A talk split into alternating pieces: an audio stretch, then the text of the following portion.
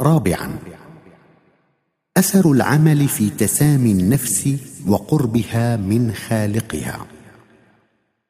ولبيان أثر العمل في تسامي النفس وقربها من خالقها نضرب على ذلك مثلا فنقول: لنتصور قائدا خاض بجنوده معركة من المعارك، فيا ترى هل كل هؤلاء الجنود يعودون من المعركة في حال نفسي واحد؟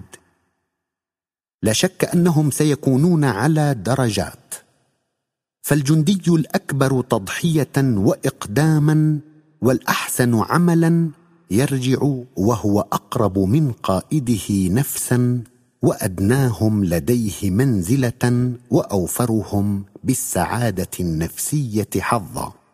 وكذلك ينطبق هذا المثل على الأبناء تجاه والدهم، والطلاب تجاه معلمهم، والمريدين مع مرشدهم، والعباد مع خالقهم. إذ من قوانين النفس الثابتة أنها لا تستطيع أن تقبل على آخر إقبالا معنويا ما لم يكن لها عمل صالح تقدمه بين يديها فتستند عليه في إقبالها.